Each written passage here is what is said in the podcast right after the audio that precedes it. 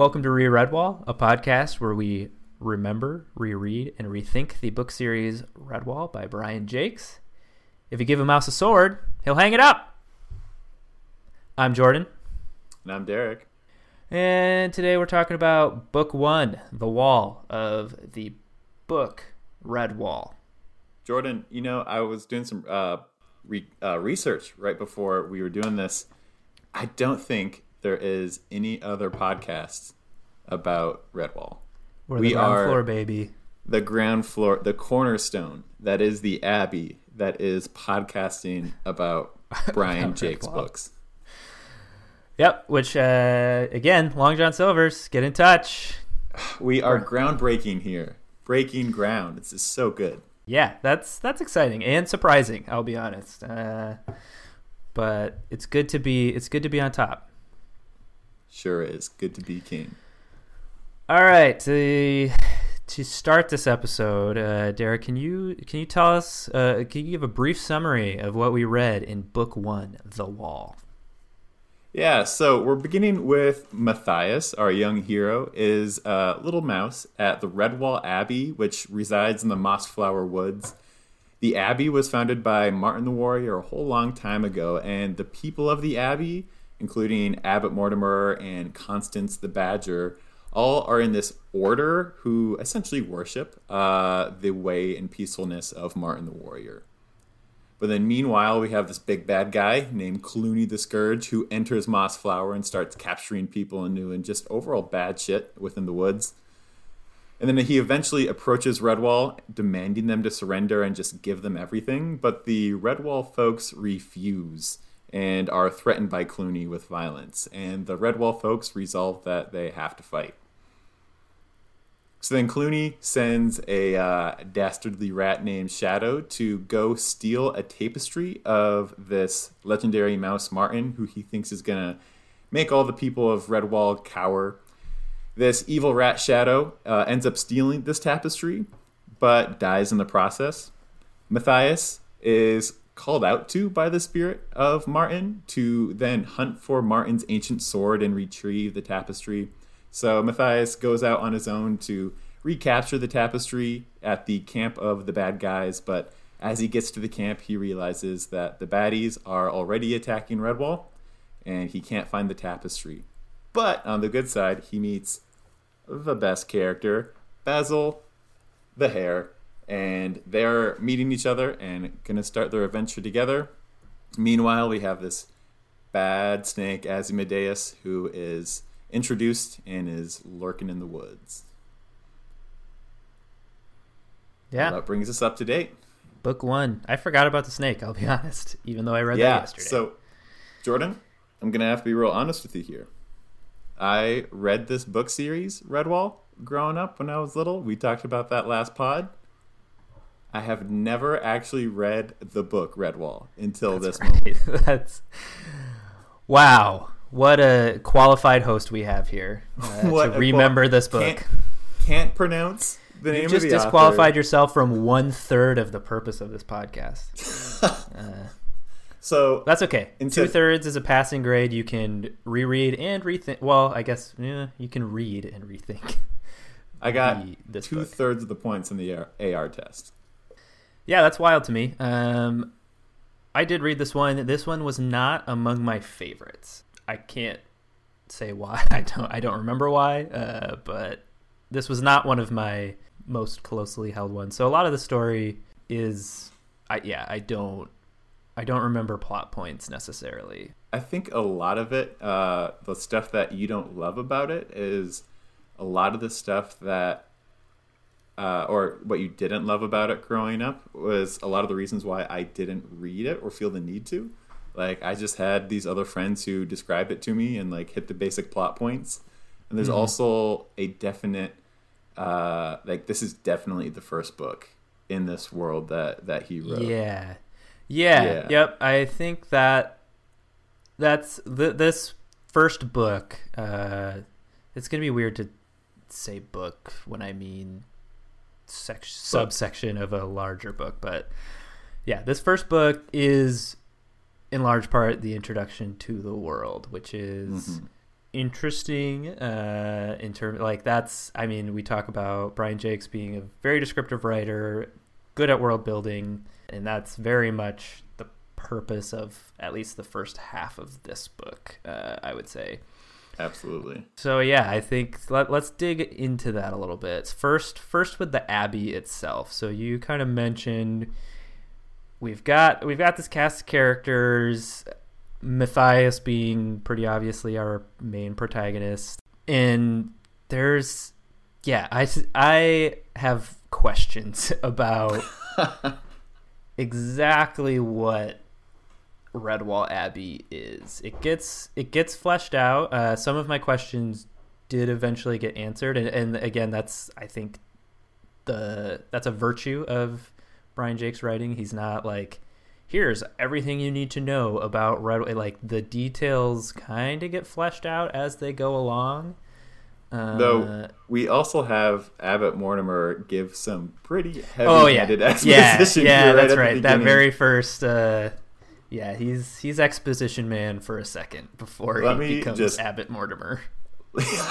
He just like, well, Matthias, let me talk at you about Martin. Yeah, and also like give some wink, nudge, nudges to the reader over here too along the way. So he talks a whole lot about like Abbot Mortimer when he's just lecturing Matthias about the history of Redwall, all the stuff that like Matthias has probably heard 300 times. Like, well, clearly he's obsessed with Martin the Warrior already, so it's I like to think that every time a mouse trips under the tapestry of Martin the Warrior, Mortimer comes up and just gives them the history. I gotta give him the old rigmarole. But he talks about this guy, Martin the Warrior, who was there a long time ago and fought these epic fights, but eventually hung up his sword for peace. And Abbot Mortimer just kind of talks about this Martin dude, of this hero of old, and how it establishes this abbey.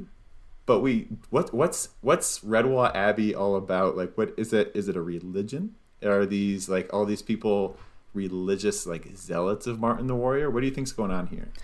My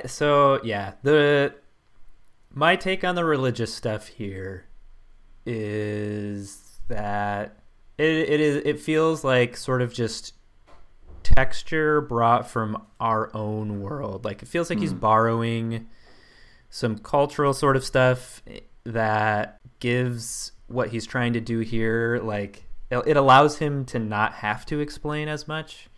I think where it's like, okay, we generally understand what a monk is in sort of like a monastic order, kind of like, yeah, there is a hierarchy, but like it's a pretty collectivist kind of thing, and they're peaceful people. So I feel like, to me, it reads more as just like him borrowing from real world history to allow himself to do shorthand, because there's not like they don't strike me as religious. I would not describe. There certainly doesn't seem to be like a dogma. There's not, like, when they talk about the Redwall way, what they really mean is just like peace. Yeah, and, like, be a good mouse. It's like just like a good life, where it's like, yeah, we share things. We are a peaceful people who love to eat, love to drink, and we have like, we're sort of just this like perfect little community. Like, that seems to be what their belief system is. And I think too, like, a lot of this, like, and we'll get into Clooney in a second, but like, I know, like, Clooney's, like, there is mentions of like hell, but to both me, heaven and hell to me, Clooney is not. I kind of take that, I hear that as like an extension of just like good and evil. This is a high fantasy epic that is working under the idea that there is good and there is evil, and one, we've got our good guys and we got our bad guys. So like when Clooney says hell, like, it to me just is more in that idea of like there is evil in contrast to the good. Like he could as just as easily said Davy Jones' locker, as far as I'm concerned. Like it just feels like that to me. It's Han Solo saying, "I'll see you in hell" in Episode 5 of Star Wars. Yeah, it's not like Clooney or Abbot Mortimer is going out and believing that Satan himself is in a place called hell, thinking that he's doing stuff. Though that being said, there also are churches. Like they're like the main base camp of Clooney and his gang is at this church. But it is like a repurposed church already, though. So that's I don't know what that suggests about like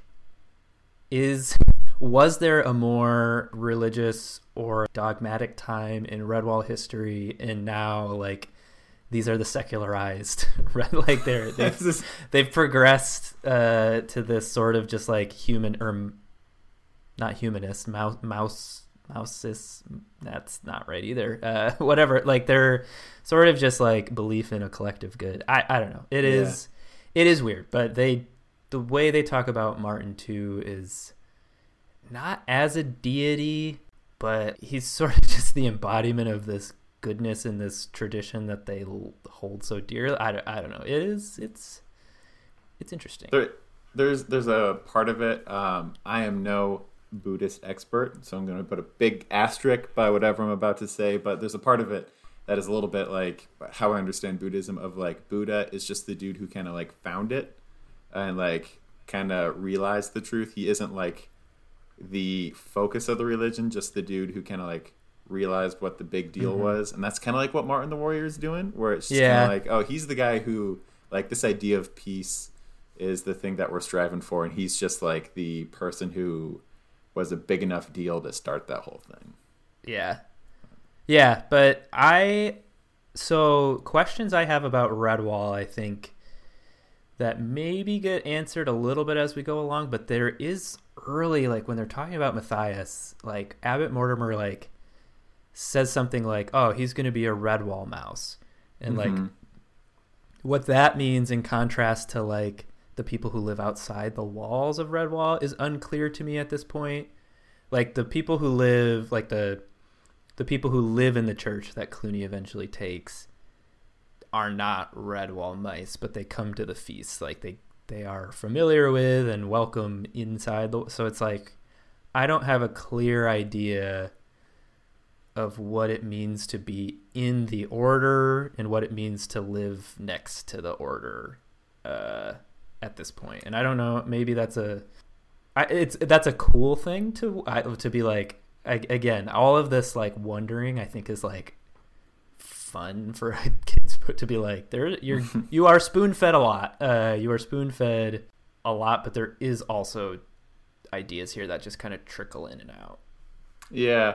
Which always made me feel a little bit confused when reading these books, I think, growing up. Yeah. Like, there is certainly like an accessibility to them compared to other quote unquote adult literature. But yeah, there was also a lot of it where I always felt like I'm not 100% tuned in with what's going on. And I still kind of feel that way a little bit, at least in this book.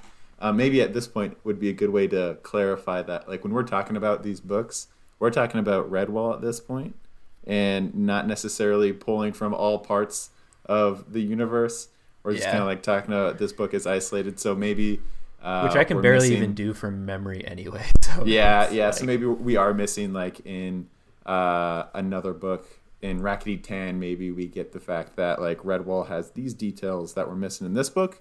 But I think we got to take what this book is giving us at face value. Like this is this was the world's introduction to this. So like as far as we're concerned here, what he's giving us here is how this world works.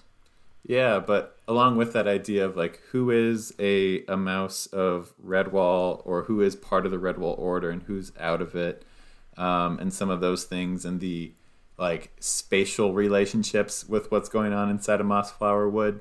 Was always something kind of interesting, and always felt it.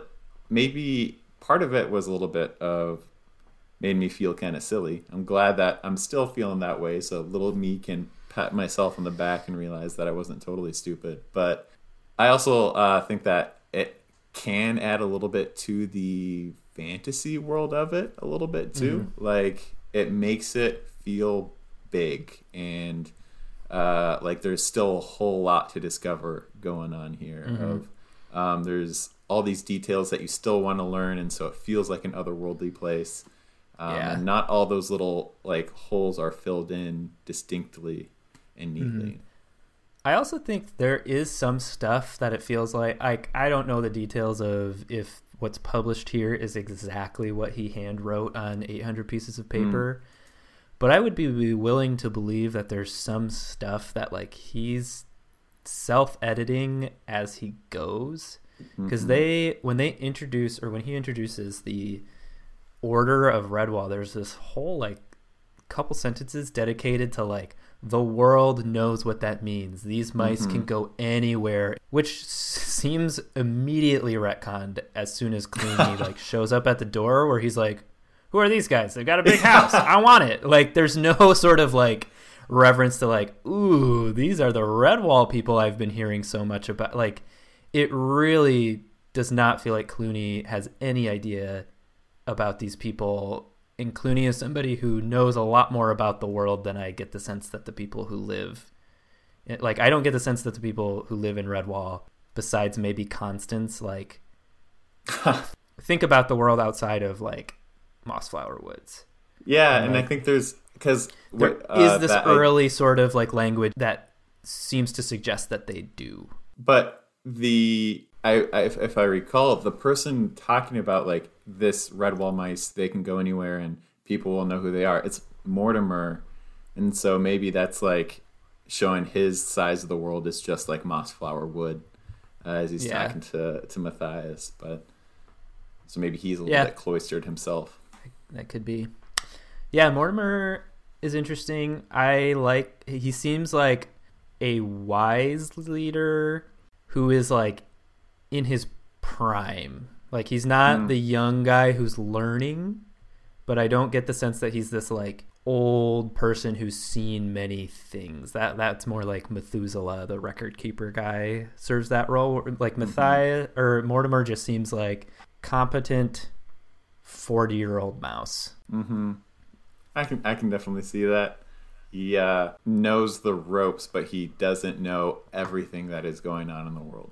Yeah, should we talk about Clooney before we talk about Matthias, or how do we? Is it time to talk about Clooney?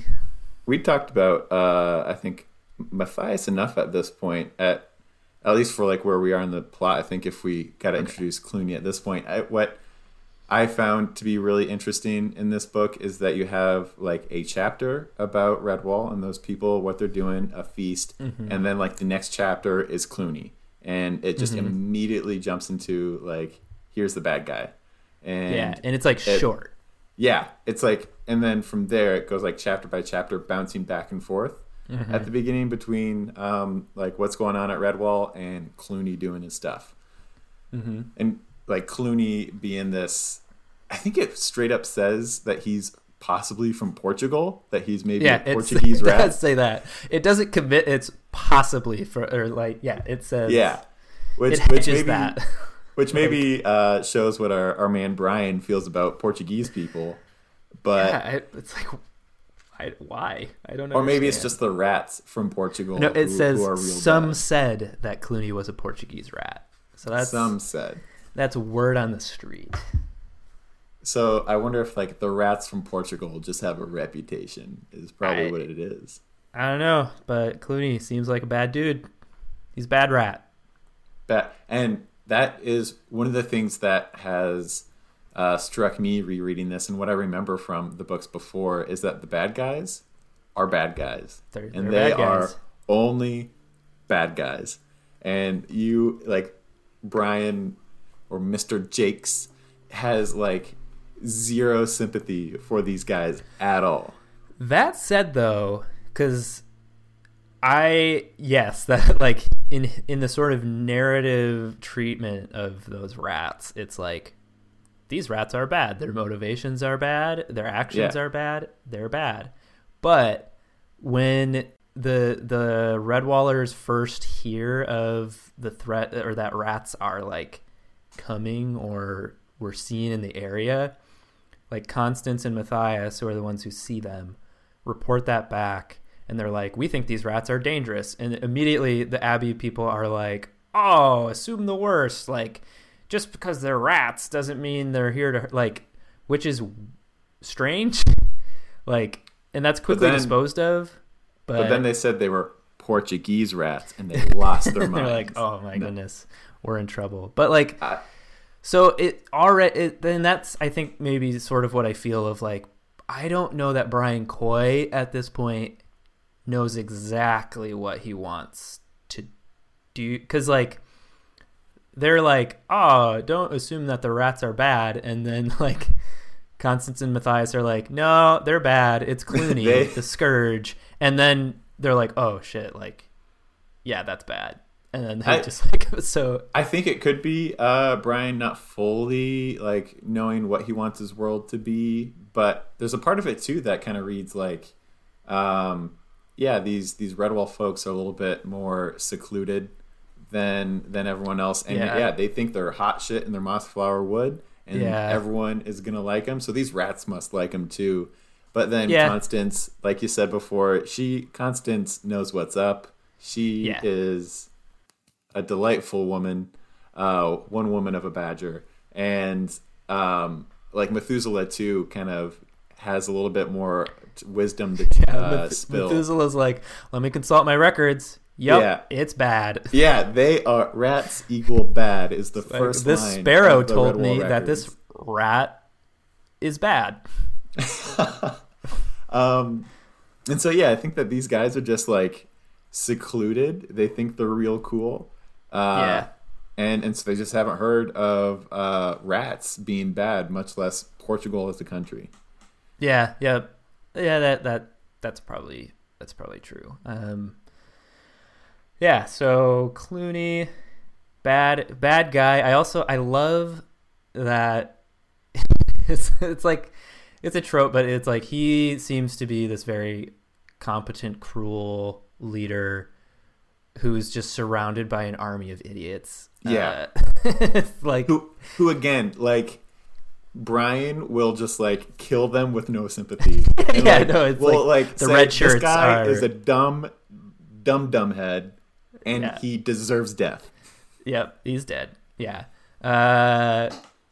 What's your favorite rat name? I can read them off. I know that you're listening. I'm reading, so you maybe don't have the benefit of going back to look for these, but right, you can read them off, and I'll give them a score from 1 to 5. All right. So for those following along at home, most of these are found on page 21 and 22 in your Pew copies or in the Abbey copies of your book. So we got Red Tooth. Yeah. It's very flat and plain. I'm going to give that one a 2. All right. Yep. Dark Claw. Ooh, this one sounds more mysterious. I'm going to give that one a 3.5. All right. Three leg is, again, one of these people or rats that Brian was like, this guy, you know that he is a dumb head, and this poor soul is named Three Leg, and he deserves it. 1 star. What do you suppose his third leg is? It's his tail, Jordan. Oh, okay. Then we've got... This is a family podcast. Family podcast. Then we've I said shit only once and now twice. Sorry, Mom. Only once. Next, we've got Scratch. Scratch. Sounds like the name of a Pixar. Like, this is like a Ratatouille name, not a Redwall name. 1 star. It makes me laugh, though. I like that one. That one's funny. I think Scratch is one who never gets to talk. He's just like reported as dead.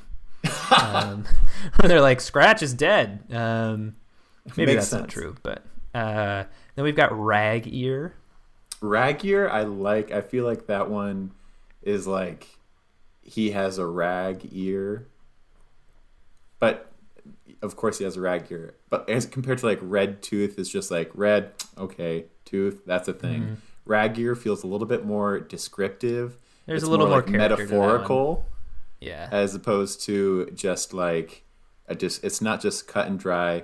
Rag Ear has a little bit of artsy fartsy going on in his name. I like it. 4 stars.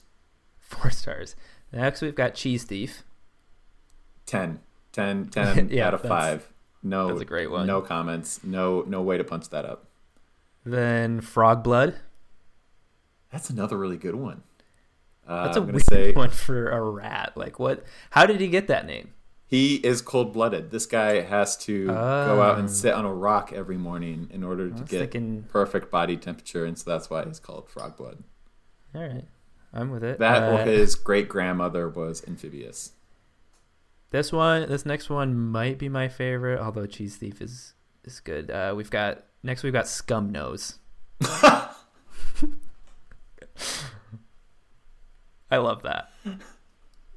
Like, who do you have in your band of evils?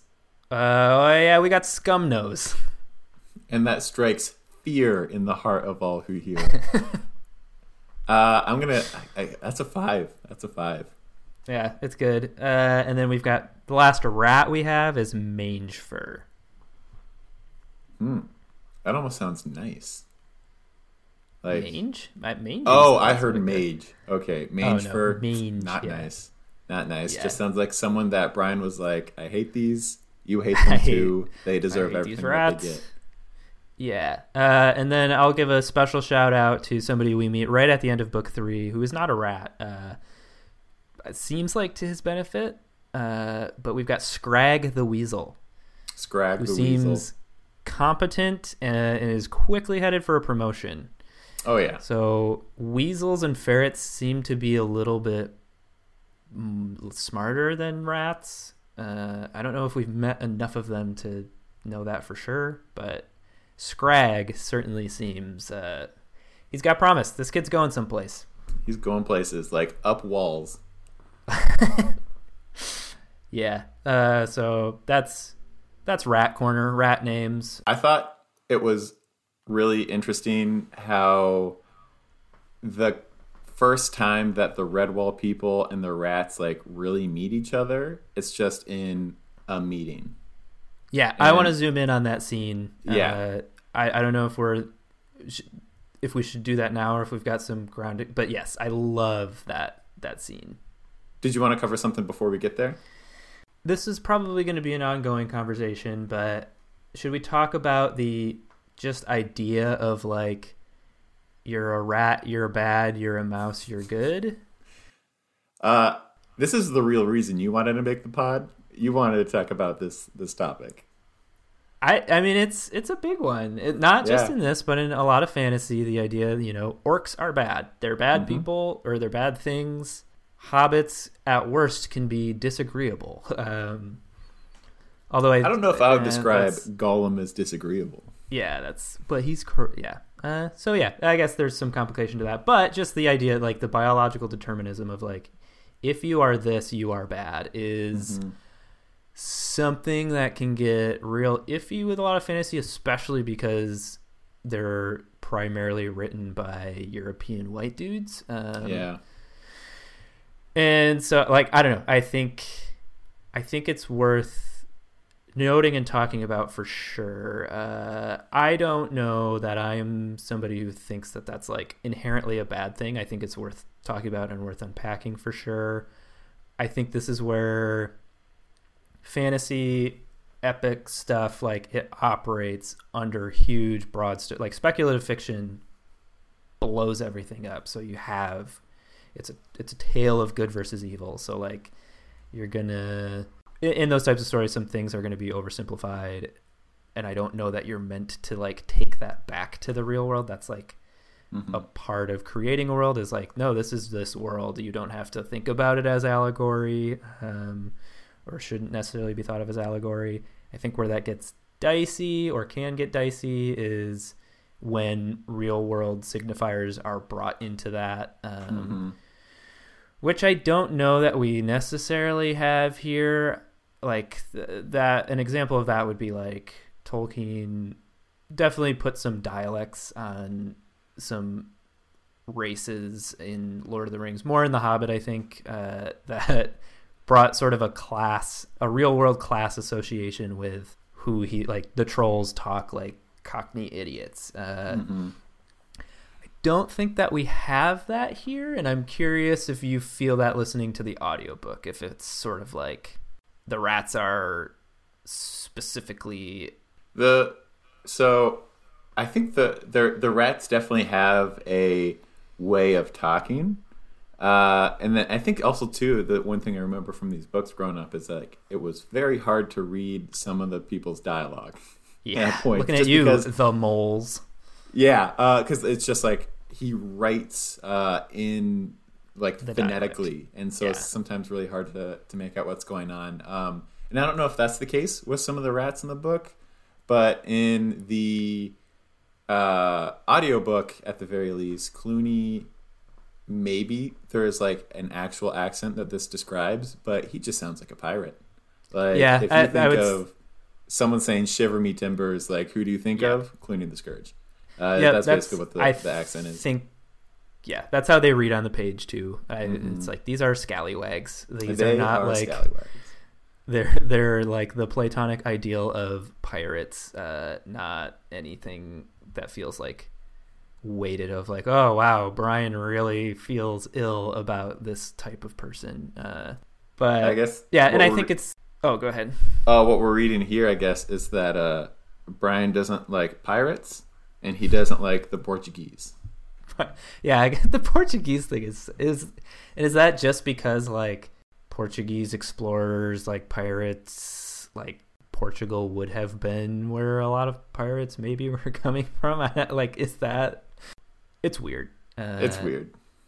It never mentioned again, I don't think. No, I don't think so. And I think and again, it's only some people. Some people are saying Brian's just reporting what some folks are saying. He might be from Portugal. I don't know.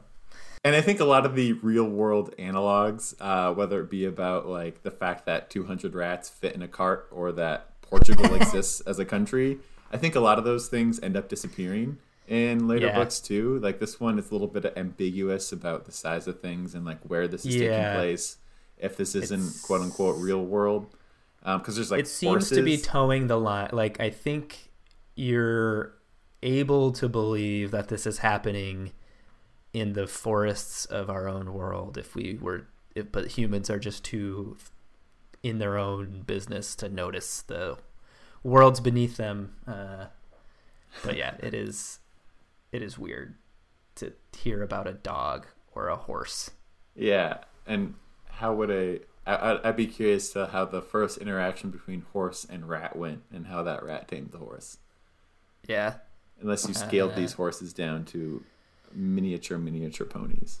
Yeah, that also like brings up the question of scale. Like it's really easy for me to assume a scale with the idea of this being it's completely its own world, where I'm like, yeah, badgers are bigger than mice, but like not how much real badgers are bigger than real mice, where like Matthias is probably up to Constance's waist or something, not like not the size of her paw. Yeah, whereas like if we're meant to believe this, it's like, well, dang, Constance is huge. Again, she is one woman of a badger. Constance, please marry me. Please marry me. I don't know if that's allowed in the Redwall Order. I think it is. But yeah, I don't know. It doesn't. Matthias doesn't seem to have parents. Cornflower does. Yeah, I mean, Matthias is like explicitly an orphan who was left at Redwall. Oh, did they say? Okay, I maybe missed that. So he has no parents, but. Spoiler alert, I think Matthias and Cornflower end up together, so it's not like what? It's no not way. Like they're not eunuchs at the very least, or not abstinent or anything like that. Yeah. Or maybe he leaves. We'll find out. Yeah. I love that Cornflower's parents don't get names. They're just referred to as Cornflower's parents. Yeah. Not important.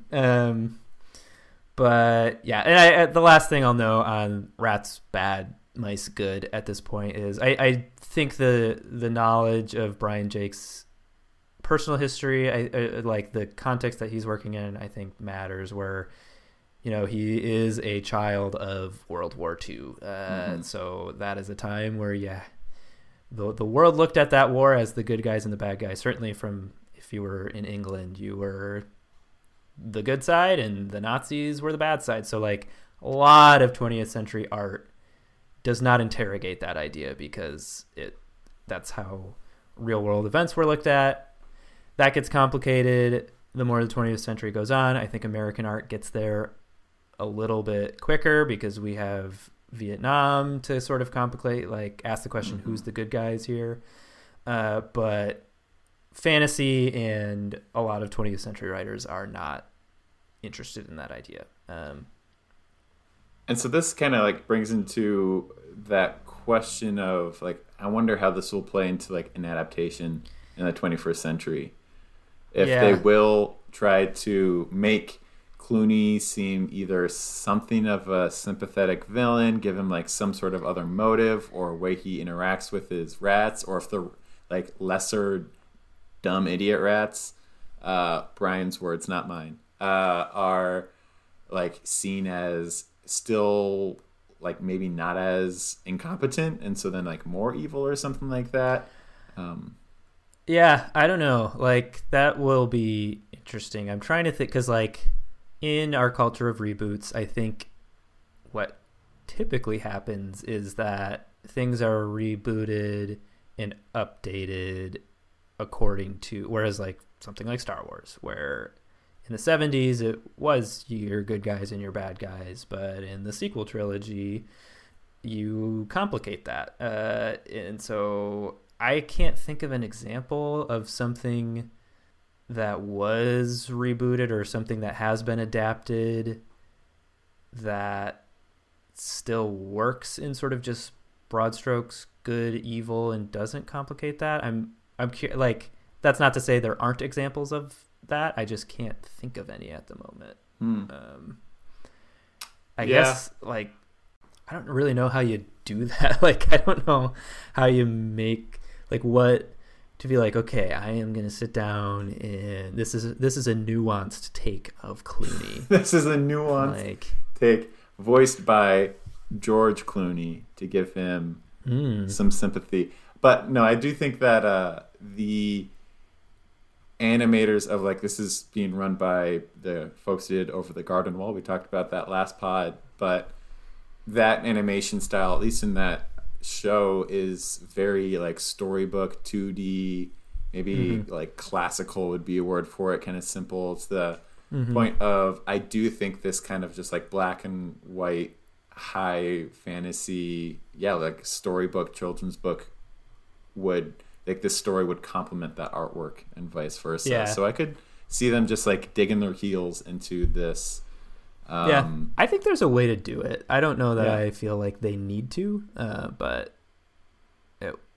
it'll be interesting. But I think that's a good transition into Clooney's first entrance into the Abbey, which he comes to negotiate, and after the sort of shakedown of like, okay, you leave your weapons and you tie your tail because your tail is a weapon, then you can come and let's talk. I love this scene. I think it's so interesting to give it space, and I love that Clooney sits down at this table and is like, all right, I want the Abbey, I want all of it, like, these are my demands. Like, it's so funny to me that it's just like, what does Clooney want? He wants it. He wants it all.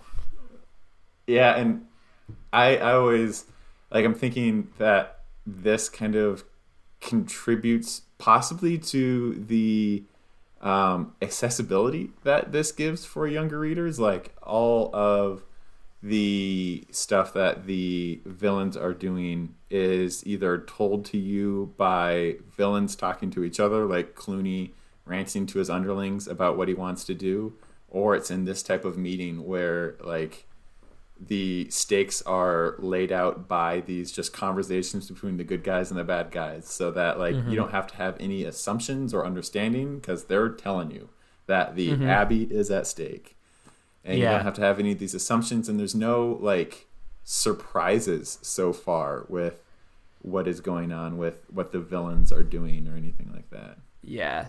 And that passage too, I think, really highlight, like, it really amplifies the good-naturedness and goodwill of the Abbey folk, because like Mortimer, you get the sense, is like willing to negotiate. Like he's not writing Clooney off. He's like, no, we're gonna welcome us to the table. Cornflower brings out refreshments. Like we're just gonna talk face to face, mouse to rat. We can be reasonable people. And then Clooney's like, yeah, the Abbey, I want it. And Mortimer's like, no, okay, no, we're gonna fight. Like. But no, it's like he comes to that table willing, and it's just like, yeah, it's just so funny how Brian's like, mice, these mice are nice. These are nice good mice. Nice mice. Like, you can't say that there's any, like, bad faith that these mice are bringing. And, like, there is some stuff, like, some people are like, wow, we got to fight. And it's kind of tamped down of like, no, you don't actually want to do that. Like, we will do that if we have to, but like, that's not who we are. We're peaceful folk. That something that kind of stuck out to me, like right at the beginning, I think, like you were saying how Matthias is right thinking like, oh, these rats are bad. And it's kind of introducing this conflict of the Matthias wanting to fight and Mortimer and some of these other folks not wanting to fight. And I, for the first part, was thinking, okay, so this conflict is going to be Matthias wanting to fight and all the old codges not wanting to fight at all. And it's going to be him having to like convince the old people the right thing to do. But it's kind of interesting to me, at least, how the old folk just kind of go along. They listen to Matthias and they are wise enough to like realize, like with almost no struggle or hesitation at all, just like, okay, nope, he wants the Abbey, we're not going to give him the Abbey, we're going to be like smart about this. They're not very stubborn. That's an unreasonable request, so and so they're very like reasonable about stuff, and they're not like stuck in their ways compared to, I don't know, like a lot of children's narrative. Like I was watching Wolf Walkers the other day, which is another like high fantasy story and whatnot, really good, but like the conflict is between like a daughter and her dad just going back and forth, where like the young child is in the right and the dad is stubborn in his ways, and that is just seen a whole lot. But in this, it's just kind of like, we're listening to the kiddo. That's a good point. The multi-generational aspect of this probably does set it apart from a lot of kids like literature for kids, where it's like, Matthias is our lens mostly, but like he is not the only voice that this book that's cool. Matthias, I'm not sure that I'm like down on Matthias as a character quite yet. Let's zoom into what we learn about Matthias so far. So we're introduced to him in the first chapter as sort of this just like starry-eyed dreamer who is like classic little boy wants to be a big boy. Like He's tripping in his sandals. His clothes are too big. He's got baggy folds. And he just seems kind of like this bumbling sort of like, oh, sorry, sir. Like, I just want to be a hero. I want to fight. Like, the second that there is like this introduction of conflict, he is like Matthias the war hero. Like hyper competent strategist. Like the book treats him that way, and then everyone comments on how smart he is. Like Constance is like, this dude is like strategically minded. How old is he? Like, do we get like a clear age? So that's where I think some of the like structure of the Abbey would be helpful, where I'd have to go look, but I feel like there's language of like, oh, Matthias will be a Redwall mouse. Like he is not, he is a novice. They say he's a his title is novice. So it's like, okay, are you? What's your coming? Is it a coming of age thing to be a Redwall, from a novice to like a Redwall mouse? Like is that like 16? Is that like 18? I think I read him as like 13 or 14. in the cartoon that first came out, the one that we talked about before in like 99, they play him almost as like possibly like 10 years old.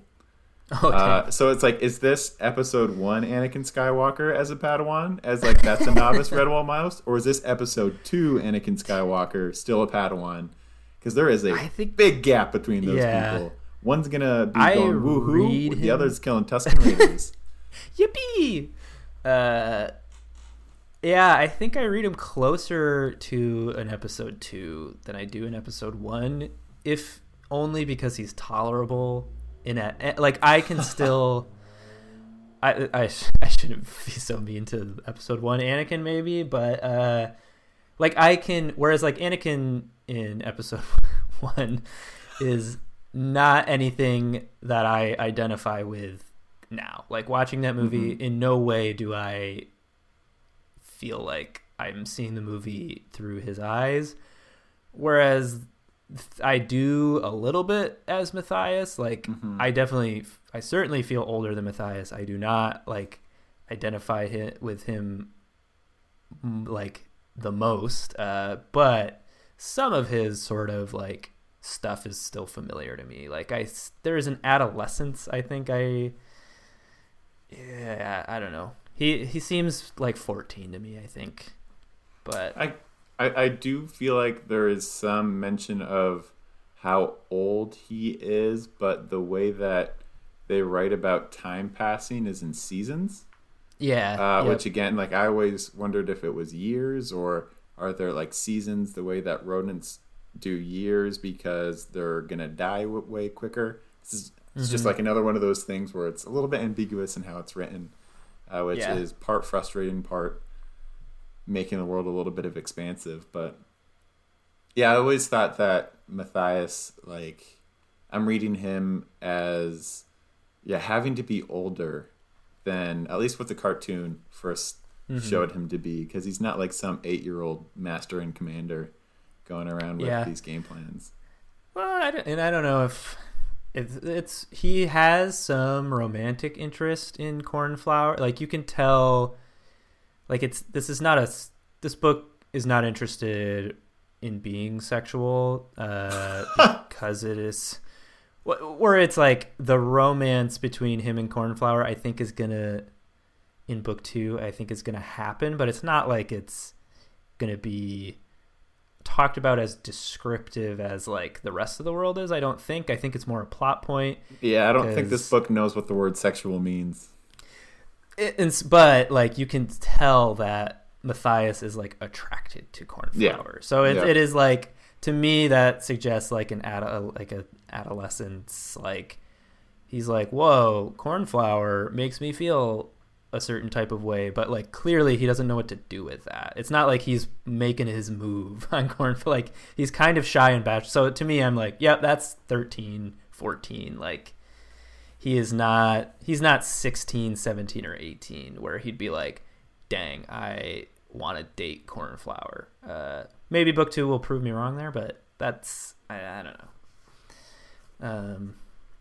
But yeah, Matthias, I don't love how easily he like steps into being a hero. I guess I get it again, the broad strokes good versus evil. Also the idea of these like Redwallers, like, don't use these, like the skills that he has would not be usable to Redwall until they need to be. So like, mm-hmm. I guess he's sort of a well of potential when we meet him, and then that potential is needed. So he steps into that naturally, which whatever, fine, I guess.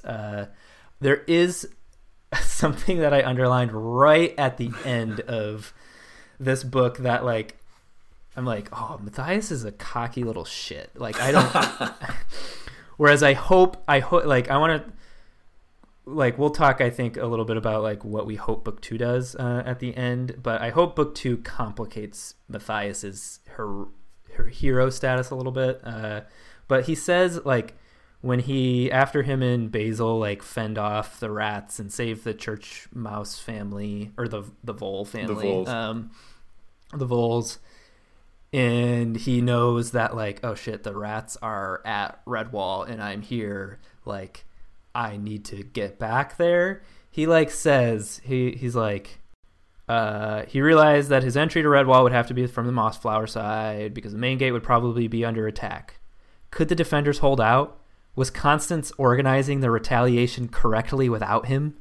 Like, that's a question he asks himself. And I'm like, Constance is, however good you are at this, like, Constance does not need you. Like, no, she does not. You are a cocky little shit. Like, that, so I'm hoping that the book, that is just a characterization that he's like, yes, I'm getting to use these skills, and he gets a little bit of an ego from that and is going to get humbled in book two and then like sort of work through that to ultimately come out on top at book three. But like right now it is like Matthias is untouchable, and how could you second guess Constance? I don't understand Constance, that mindset. Like, ooh, I hope Constance isn't blowing the retaliation, which I've never actually read before. Like, it's like, what? Why Matthias? But so hopefully the book addresses that. I don't know, but I'm not holding my breath. Yeah. So I don't know. Matthias as our hero is a little like leaves some to be desired. I'm fine with stuff like this working in archetype, but I don't think that Matthias is like believable as an archetype yet. Not yet. There's a part about him that is a little bit of, it feels like there's some like destiny aspects going on in here. Yeah. Yep, for sure. You got like the spirit of Martin the Warrior calling out to him. So there's almost this sense of like Matthias is like called for this kind of thing, pretty literally. So like maybe that is going on. And yeah, and Mortimer does use the word vocation at the. Whew. He said when Martin hangs up his sword, he gives up the way of the warrior for a way of peace. He says that's when we Redwallers found our vocation. So it's like. That's a lot. That's kind of baked in. Like Matthias is looking for his, and I think he thinks he found it. Yeah, and it might not be only in Redwall. We keep going back and forth in the story between like the good guys and the bad guys, and we got Clooney thinking like, okay, this like Martin the Warrior artifact is like central to them, and like realizing that this artifact is sacred, which. Again, plays into this like weird like is this a religion kind of thing because of how important this one thing is to him. Yeah, but it's like oh, you got to steal the Ark of the Covenant. Like, yeah, that's how you beat that's him. What you need. Like, and but yeah, then, which go ahead. Oh, I'm just gonna say he hires Shadow, who I think in my book at least, like in the way I'm seeing it, Shadow is the Boba Fett of Redwall. He gets all this hype. He looks badass. He is black on black and black, a fashionably sleek rat. Mm-hmm. And he dies like a punk. Yeah. I love how much his, like, he seemed to me, too, almost like of, like, a D&D character where he's like, oh, he's the thief class. Like, like he has skills in thievery. He can climb walls. He can sneak about. He's got lockpicks, special ability, sneak. He's just got all this, but that's all played up too. Only for him to have this one scene. He gets the tapestry though. It hurts him. He gets it, but like he doesn't. It's almost, or maybe he's Darth Maul. Maybe not Boba Fett, because the movie itself doesn't play up Boba Fett, but the movie plays. Well, then maybe Shadow. Maybe Shadow's not dead. Maybe he'll come back. We'll see. He seems pretty dead. Constance, she finishes jobs. Yeah, she knows what she's doing. I was just gonna say how this is just another moment of like. You don't have any perspective from the Redwall Abbey. It's not like it's not like the camera's on Redwall Abbey and then, here's a spooky looking rat. You have just the whole plan laid out to the readers via Clooney talking to Shadow. And so then all this stuff that happens is not surprising whatsoever. And it's not it only is into like the fact that he dies. Yeah. Where it's like, okay, the question is not what is his plan. The question is his plan going to work? And the answer is sort of. Yeah, and it's just interesting how clear like that type of thing is in the book, but then so much of Brian's writing is like verbose and super descriptive and like weirdly mature, and it's just this weird balance of super explicit but then also verbose. He definitely knows when to get through plot. Like he moves through plot quick, which I think is key to probably kids literature. It's like, yeah, you gotta keep it moving. Yeah. It is interesting how like, yeah, quickly this is. We're in book one and Redwall's already invaded. Yeah. Like what you would think would be the climax has already happened. Yep, that struck me as well, where it's like, I remember the end of this book. That is the only thing that I do remember. So like I have guesses as to what happens in book two based on what I read in book one, but yeah, I would not have assumed that we would be where we're at already. But look at us. Here we are. Look at us. Here we are. Who would have thought? Anything else in this book one that we should talk about specifically? And then I do want to talk about what we hope happens in book two. I don't think we can get through book one without talking about Mr. Basil Scrag, who is one joy of a human being. If I'm keep dropping all this Apple TV Plus properties, sponsor us Apple TV Plus. We'll send him an email. He reminds me of, have you seen Ted Lasso on there? Of just this super optimistic and like joyful person, but also wise of the world at the same time, where he is just like, what's up, little mouse? I'm going to share my lunch with you. I'm going to do all and be like all happy and whatnot, but also I'm going to kick some rat ass. Yeah, he is unflappable. And just so, such a fun energy. I love how like off-put Matthias is by him. Yeah. Where he's like, what, did you go home and make tea? And he's like, I made tea. I did my job. I'm going to go make some tea. Yeah. I think I read like the dialect too. This is like a fun instance where it's like so much of the energy of this character is heightened by dialect choices, and I love that Brian took that upon himself to do.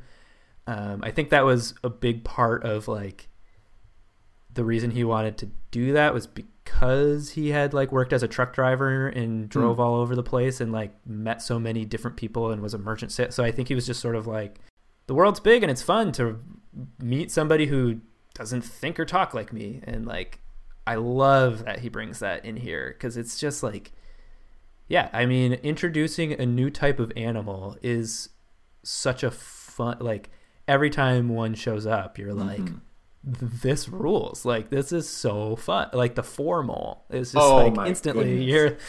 you're like, who, this guy, I love this guy. Yeah. Like, and the way that Brian writes about them, especially I definitely felt this in the mole section where they're having this rescue mission to save a wounded, was it the hedgehog who was hurt? The hedgehog. Something Spike. Yeah, Ambrose Spike. I forgot about him. Another he great likes guy to drink. That's who his just character. Wants to drink his brandy and get drunk in the Abbey. I forgot all about that. But they're going to rescue this dude, so they're burying in the ground. Again, a genius plan by our guy, Matthias, who somehow comes up with all this stuff. But they're burying and all this, and Brian goes into this description of what's going on, and there's a feeling of like, and this is what the moles are doing. They're doing this and this. And of course they're doing this, because that's what moles do. And it's just this it's like winking to the reader a little bit of like, y'all know what moles are. This is how they would do things. Yeah. And it's just, that's been some of the most fun. And I think some of that is also coming through in the audiobook of the way that it's being read. It's just this like matter of fact. Yeah. This matter of fact tone and all this stuff that's going on to describe what is happening in the story. And the same thing happens with Basil, where it's just like, it's like a when Matthias is like, yeah, you went to go get tea. Then it's like, yeah, of course you went to get tea, Matthias. And like both Basil is like, yeah, I went to go get tea. And the book itself is almost like treating that same thing of like, he's a hare. Hare's going to drink tea. Yeah. He's just going to like go off and do his own thing. Yeah. It's like his priorities are different. That like his priorities. He's great. I think I read that the hares in this world were modeled, the way they talk is modeled after like the Royal Air Force. So that's fun, I guess. What? So I guess Royal Air Force pilots must be a real riot to hang out with. But yeah, the character introductions too are fun, where it's like you get your big players early, but like I like that towards the end of book 3 we're still meeting somebody like Basil. Like it feels like this sort of team where we have a hero and some sidekicks is like taking shape, and it's fun. But along the way we also got like bad guys still being introduced with like the snake, like Scrag. Oh yeah, the snake is out of nowhere. Yeah, I knew there was a snake in this book. I thought it was more of like a at the end thing. Yeah, but it's just like, oh, which how does the audiobook pronounce his name? Asmodeus. Asmodeus. Okay. Yeah, that's how I think I was gonna. I was like, is it Asmodeus or Asmodeus? Asmodeus. Which is different than the Watchmen, though. If I were to cast this, but I would still cast it as Jeremy Irons. Yeah, same. Yeah, and it like we really don't know anything about him at all, other than he's around and the rat. It's like, yeah, we're meant to think like Clooney, you should take this more seriously than you are. Yeah. It also does like introduce a question of, okay, I thought this was just mammals, but reptiles are also sentient.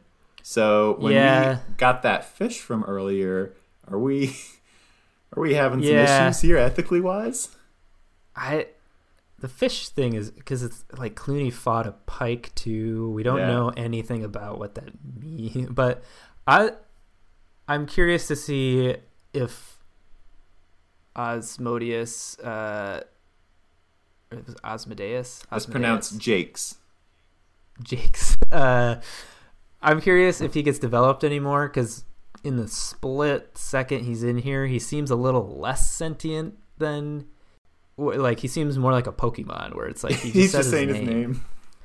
It seems like he has less. He seems to have more just kind of like animal instinct of like, what do? I eat things. I hypnotize and I bite. Whereas like. Even I guess the rats don't do much else than that, but they have feelings. Like the rats feel fear of Clooney's, and like I don't think that the snake so far seems to have. But maybe he'll be developed later. And like the birds too, like when talking about birds, the sparrows and whatnot. Yeah, I got the impression that when Methuselah was talking about birds, Methuselah hates birds. Like in my notes, I just wrote Methuselah hates birds, period, because he's just like talking shit about these birds that like could have like stolen the sword and whatnot. Yeah, it's weird. Like, and they're sort of like, oh, they just nest up there on the roof. Yeah, like, and it's almost seen like they're like, oh, they can fly, so they don't have to care about what's happening down here. They're just in their own little world. Like, yeah, birds don't seem to have a great name to them. Let's hope they get a little bit redemption going on here in the book. I the last sort of plot piece that I think will certainly be important in book 2, that book 1 not quite as subtly as some of the other things that book 1 does, really really foreshadowing the importance of this sword. Yeah. Like we have a lot of like, gee darn it, I wonder where that sword is. It's got to be somewhere. Like, it's got to be. Is it far away? I got to go on a big journey to find the sword. And I love the just like gracelessness of Methuselah being like, I've looked for that sword in years past, but maybe this time will be different. It's like, whoa, there's writing on this wall. Yeah. Like, it's just like, Methuselah, what have you been like? How has Mortimer not ranted about this part of the history yet to a child in front of the tapestry? Yeah. So the next book is called The Search. I'm going to go ahead and assume that we're searching for that sword, based on some key intel that Methuselah is going to give us. I know I myself am searching for the love of Constance the Badger. So, you know, I keep saying that I want to marry her, but she don't need me. She can handle herself. I was going to say, she strikes me as not the type to marry. You know? But the heart wants what the heart wants. And so I'm not going to give up, and I'm going to keep searching. You do that. What do we have anything else we need to cover here? No, I think we're good. That's book one. Looking forward to book two. One. Yep. I hope that Matthias gets complicated a little bit more. I'm worried about Cornflower being a plot point. Like, it seems to be foreshadowing that Clooney's going to kidnap Cornflower at some point, and I think that's going to be like a motivational tool for Matthias. I hope that's not the case, because Matthias clearly doesn't need any more motivation. He's pretty motivated to be a hero. So I'm nervous about that happening, but hopefully she has more agency than that. So far, she doesn't seem to have any agency at all. I don't know if it would be like, if she is captured, then hopefully that would be at least adding to her character more. And like, it could maybe flesh her out a little bit more. Because I would also be worried if nothing happens and then it's just Matthias returns and smooches Cornflower. The end. Yeah. Yep. But I mean, she's doing good things. Like, she's a key part of like the resistance effort. She's like keeping people fed and kind of like running rations and sort of that. But like, the book doesn't flesh that out. It's just sort of like, it's like she so far seems she's just like plot. We don't know much about her, and I'm curious if that will remain that way or if we'll get a little bit more. But this has been fun so far. Absolutely, it's been good. So to close out, I think we should bring it back to the money. We have not heard from Long John Silver's. It has only been hours since we recorded the last episode, so I guess we'll give them some more time. But we're going to move on. We're going to cast our nets a little bit wider. This book definitely spent some time talking about what Matthias is wearing. We're introduced to his character through his clothes. They don't fit well. So we think that's an opportunity to reach out to somewhere that can get you something that does fit well. So, Derek, who do we got this week? We've decided to reach out to everyone's favorite clothing company where they shopped growing up to buy those such good threads. Of course, we're talking about Kohl's. So we have reached out to Kohl's, asking to collaborate. Our letter, as such, reads, Dear Mr. Kohl, I am writing to you regarding a new podcast called Redwall. This podcast covers the book series Redwall. The author, Brian Jacques, I should add the way to pronounce it as Jakes. I'm going to add that coming up. But the author, Brian Jacques, goes into great detail to describe the flowing vestments of the central protagonist and hero, Matthias.